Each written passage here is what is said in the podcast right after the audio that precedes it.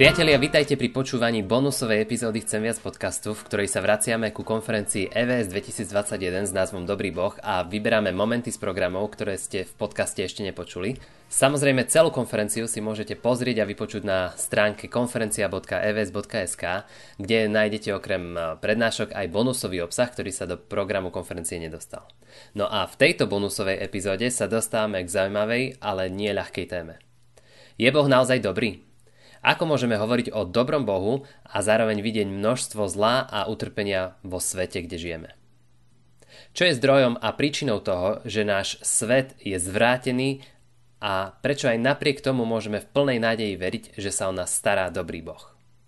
Nielen na tieto otázky odpovedajú Slavovi Slávikovi generálny biskup Evangelickej cirkvi Augsburského vyznania na Slovensku Ivan Elko a farár cirkevného zboru Obišovce Jaro Petro.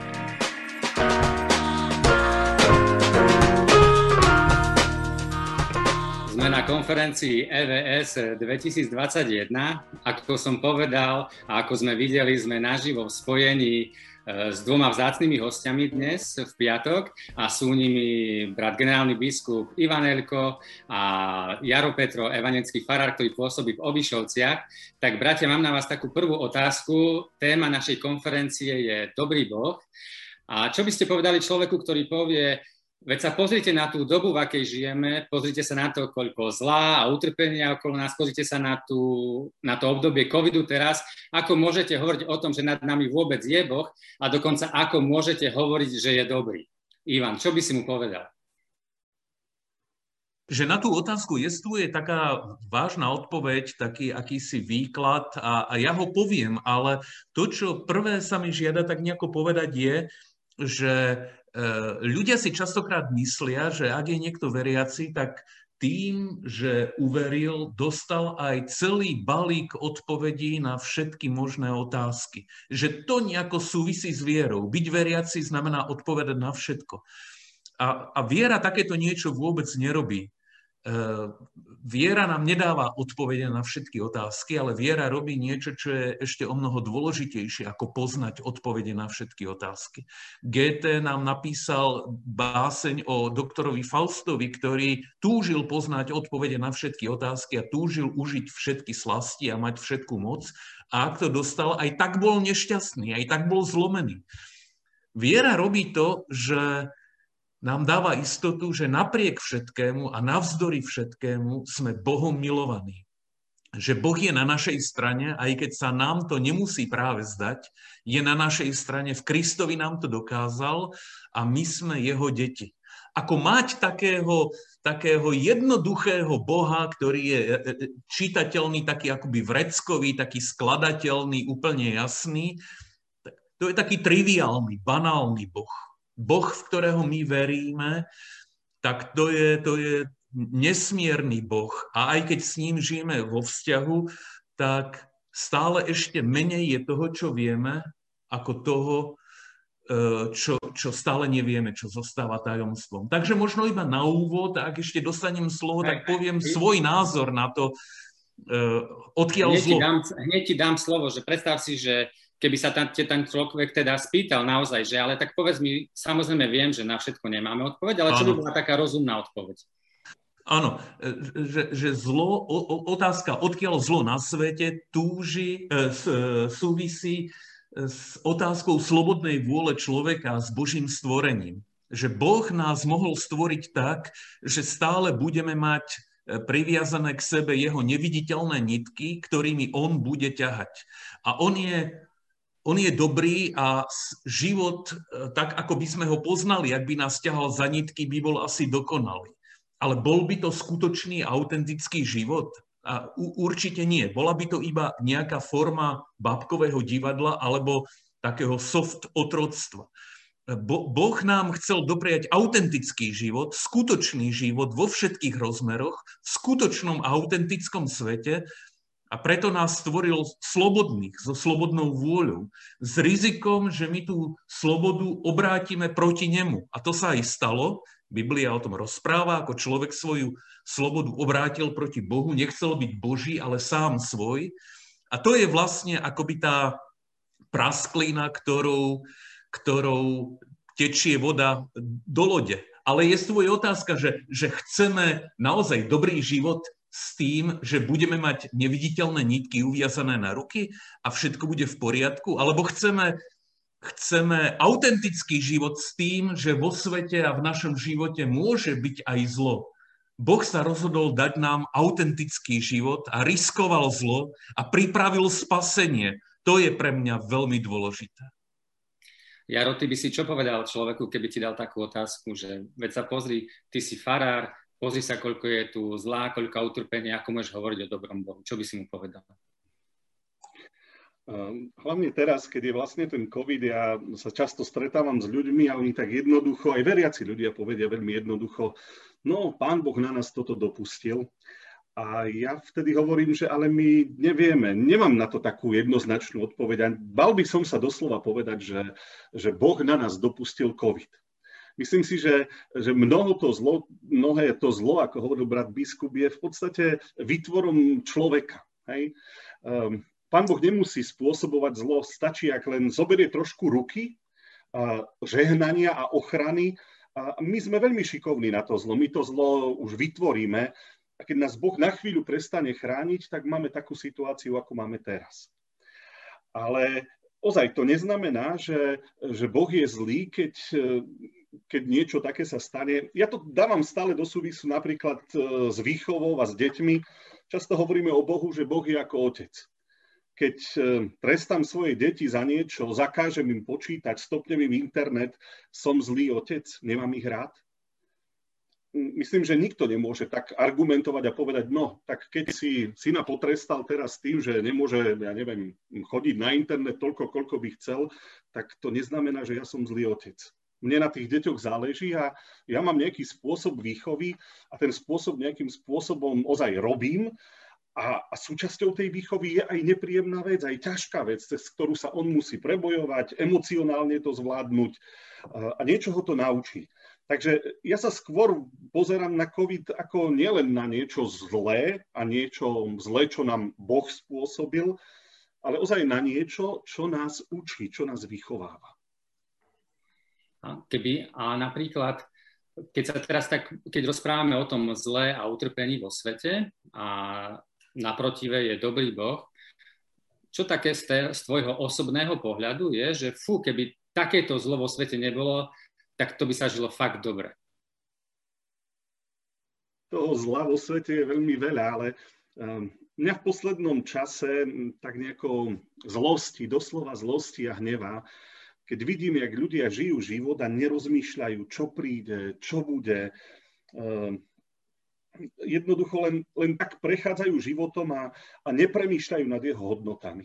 A tých ľudí je dnes veľmi veľa. Mladí ľudia, proste užiť, mať zábavu. Ehm, nemal som to aj teraz cez ten COVID vlastne, keď človek tak e, zľahka sa pozrie na COVID, tak COVID siahol mnohým ľuďom na zábavu, Hej, najviac sme sa zlostili, že nemôžeme ísť do reštaurácie, že nemôžeme si vypiť kávičku, že nemôžeme ísť na športový nejaký turnaj. E, v podstate je to vec zábavy. A teraz COVID prišiel a zobral nám naše zábavky. Áno, samozrejme, zomreli aj mnohí ľudia, to je vážna vec, hej, to je aj to ďalšie, ale, ale mnohým mladým ľuďom COVID zobral zábavu. A, a zrazu boli mm, prestrašení zo života, nevedeli, čo ďalej a e, depresívni v podstate to len ozaj naznačuje, že, že toto je zmysel ich života. Týmto žijú a toto je pre nich podstatné. A trošku ten COVID ukázal, na čo sme naviazaní a, a keď niečo stratíme, tak, tak sme v koncoch. Hej? A to vlastne aj ten COVID a to všetko to dokázalo, psychické problémy ľudia, neviem čo všetko ďalej, tak to s tým súvisí. Mm. Ivan, keď sa ty tak pozeráš na svet, čo z tvojho pohľadu je také, že keby toto fakt nebolo, takéto zlo nebolo okolo nás, tak by sa naozaj žilo lepšie. Čo by si ty na to povedal? No ja som ešte taká škola. Eh, ja ako dieťa som veľmi dobre poznal cestovateľov Zigmunda Hanzelka, to je prelom 40. a 50. rokov. Moji rodičia radi kupovali tieto knihy a eh, Miroslav Zigmund raz povedal, že ako precestovali sme celý svet a a zlo, ktoré je vo svete, pochádza z rozličných podôb ľudského sebectva, povedal on. Z rozličných podôb ľudského sebectva. On možno povedal takouto civilnou rečou to, čomu my hovoríme hriech, že človek nechce byť Boží, ale chce byť sám svoj, je obrátený do seba. A Hanzelka to tak, že, že precestovali sme všetky kontinenty. Zlo pochádza z ľudského sebectva.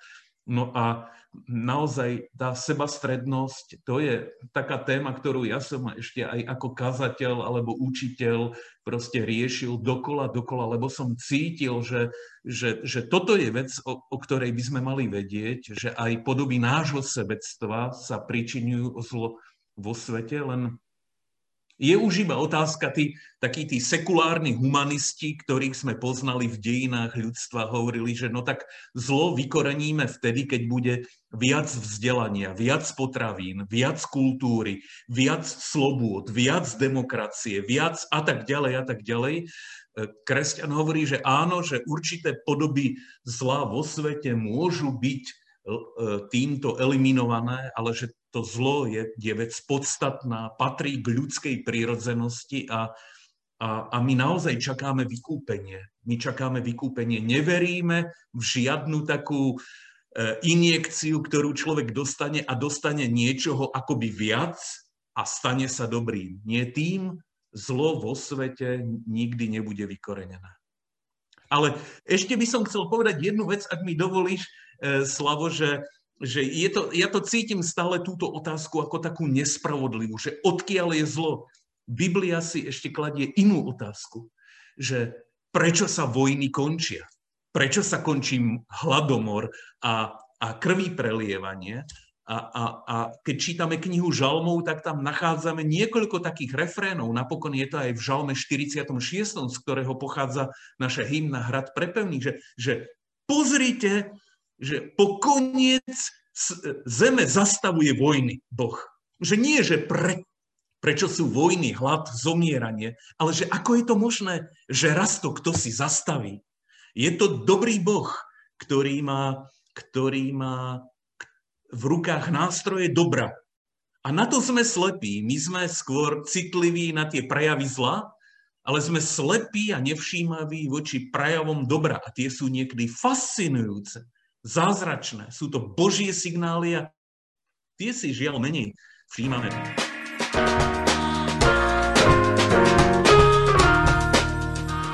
Dostávame sa k ďalšej časti, kde už Ivan a Jaro hovorili viac z osobných skúseností e, s ľuďmi, ktorí zažívali zlo a utrpenie na vlastnej koži a ako sa v tom celom učili dôverovať Bohu. No, e, priznám sa, že ja tiež chodím vždy, keď idem na takú návštevu ťažku, tak chodím vždy s takou maličkou dušičkou, že čo povedať alebo ako zareagovať. Fakt je, že väčšinou počúvam a snažím sa tým ľuďom povedať, že to, čo sa stalo, že, e, že to nie je nejaký trest alebo niečo také, ale že, že je to spôsob, ktorý, ktorým sa nejakým spôsobom ich dotýka Pán Boh. Hej? a že možno to umrtie, e, že časom pochopia aj dôvod, prečo sa to nejakým spôsobom stalo, alebo že ich to niekam posunie. A skôr idem s tým, že, e, že Boh vás postavil do nejakej ťažkej situácie a pozera sa, jak sa s tým popasujete, jak sa k tomu postavíte. Mám jeden príklad, chodil som k jednej panej dlho, e, mala manžela, ktorý bol 14 alebo 15 rokov, mal Alzheimera prešiel všetkými štádiami od toho, že zabudal drobnosti, potom začal utekať z domu, potom zabudol, kto sa o neho stará, nevedel ani manželku, potom úplne prestal rozprávať. A vždy, keď som tam išiel, tak ozaj s takou malou dušičkou, že čo povedať, hej? Nemôžete povedať, bude lepšie, lebo viete, že to nebude lepšie, lebo to sa zhoršovalo a zhoršovalo, až skončil úplne ako ležiaci človek bez, bez komunikácie. Ale chcel som vždy tam prísť tým, že, že Boh sa pozera, ako sa vy zodpovedne postavíte k tomuto. A tá pani bola, tá, tá pani, naša sestra bola, bola v tom úžasná. Akože ona povedala, tu som, to je moja zodpovednosť, nemám plakať ani nemám tu čo riešiť, ja sa mám starať, tak som to slúbila pred Bohom a, a toto je moja zodpovednosť. Ja som odchádzal s otvorenými ústami, že, že takto to Boh zariadil, hej, že, že takto to ona pochopila. Škoda, že málo ľudí v tých ťažkých situáciách nereaguje, teda reaguje úplne inak. Alebo veľa ľudí reaguje inak a nie, nie takto. Ivan, mal si ty niekedy takú situáciu, že išiel si niekam, bola to ťažká situácia, možno si sa aj bál, ako budú tí ľudia reagovať a bol si skôr pozitívne prekvapený, že ako dôverovali Bohu, alebo že ťa prekvapila tá ich reakcia? Zažil si také niečo? No to ti chcem slovo povedať, že, že ak takéto niečo človek zažije, a ja som to zažil, tak to je potom vec, na ktorú roky spomínaš a žiješ s nej. Že to sú vlastne akoby pre farára tie také veľké povzbudenia, ktoré, ktoré ti dajú silu na niekoľko rokov služby. A ja si... opísať, prepáč, môžeš opísať takú situáciu? Áno, áno. Ja opíšem úplne konkrétnu situáciu, ktorá sa stala jednému členovi e, môjho církevného zboru v minulosti, ale on bol úplne pasívny člen, iba, iba matrikový. A ja som sa dozvedel, že tento človek utrpel ťažký úraz a zlomil si chrbticu a, a proste odišiel na sériu operácií a na liečenie. Ja som ho vyše pol roka nevidel a potom som prišiel do miesta, kde on býval a tam sme sa schádzali na bohoslužbách e, v takom civilnom prostredí iba a ja som vošiel do miestnosti a on sedel medzi ľuďmi na invalidnom vozíku. A ak sa hovorí o niekom, že tvár mu žiarila svetlom a pokojom, tak to bol tento človek, že jemu zrazu tvár žiarila svetlom a pokojom. Keď sa mu ten úraz stal, tak ja som na to myslel, že ak sa ten úraz stal jemu, čo teraz budeme počuť na Boha, aké výčitky, horkosť a tak ďalej. A teraz ja ho vidím po vyše pol roku alebo, alebo rok a zrazu jemu tvár žiari pokojom a svetlom. A ja som tomu, ja som bol úplne hotový, ja som nedokázal tú pobožnosť vykonať, stále som na neho pozeral. No a potom som išiel k nemu do domácnosti a on mi povedal jednoduchú múdrosť, ktorú, ktorú mu žiadny človek nepovedal. Ja, to, bol, to bolo dielo Ducha Svetého, to by mu nikto namysel takúto myšlienku nedal. On mi povedal jednoducho, že pán Farár, podľa toho, ako som ja žil, ja som mal byť mŕtvy. A keď ja som sa po operácii zobudil a uvedomil som si, že žijem, tak som poznal, že Boh je milostivý. Tento človek, od ktorého ja som čakal ako ťažké útoky, že ako Boh toto mohol dopustiť, ja chudák, tak on po prebratí z narkózy vyznal, že Boh je milostivý, lebo on mal byť mŕtvy a on žije. Ja z toho, z tejto skúsenosti ako farár žijem dodnes, ten pán je už nebohý, ja som, si, ja som s ním bol dlho v kontakte a tak ďalej a, a to bolo, ako človek vtedy vzýva Boha, ktorý je mocný, svetý, milujúci a hovorí, áno Bože, toto je tvoja cesta s ľudskou dušou. To by žiadny človek nenaplánoval, ale to, to, je, to je tvoja režia. No a takýchto, takýchto skúseností by sme samozrejme mohli vymenovať viac. Sú to najvzácnejšie skúsenosti z pastorálnej služby farára.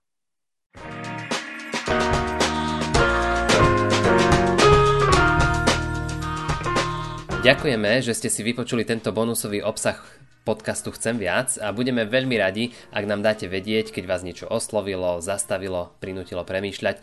Kľudne nám napíšte cez sociálne siete, mailom alebo akýkoľvek iný spôsob komunikácie je pre vás obľúbený. Tešíme sa na ďalšie spoločné stretnutie nielen pri Chcem viac podcastu.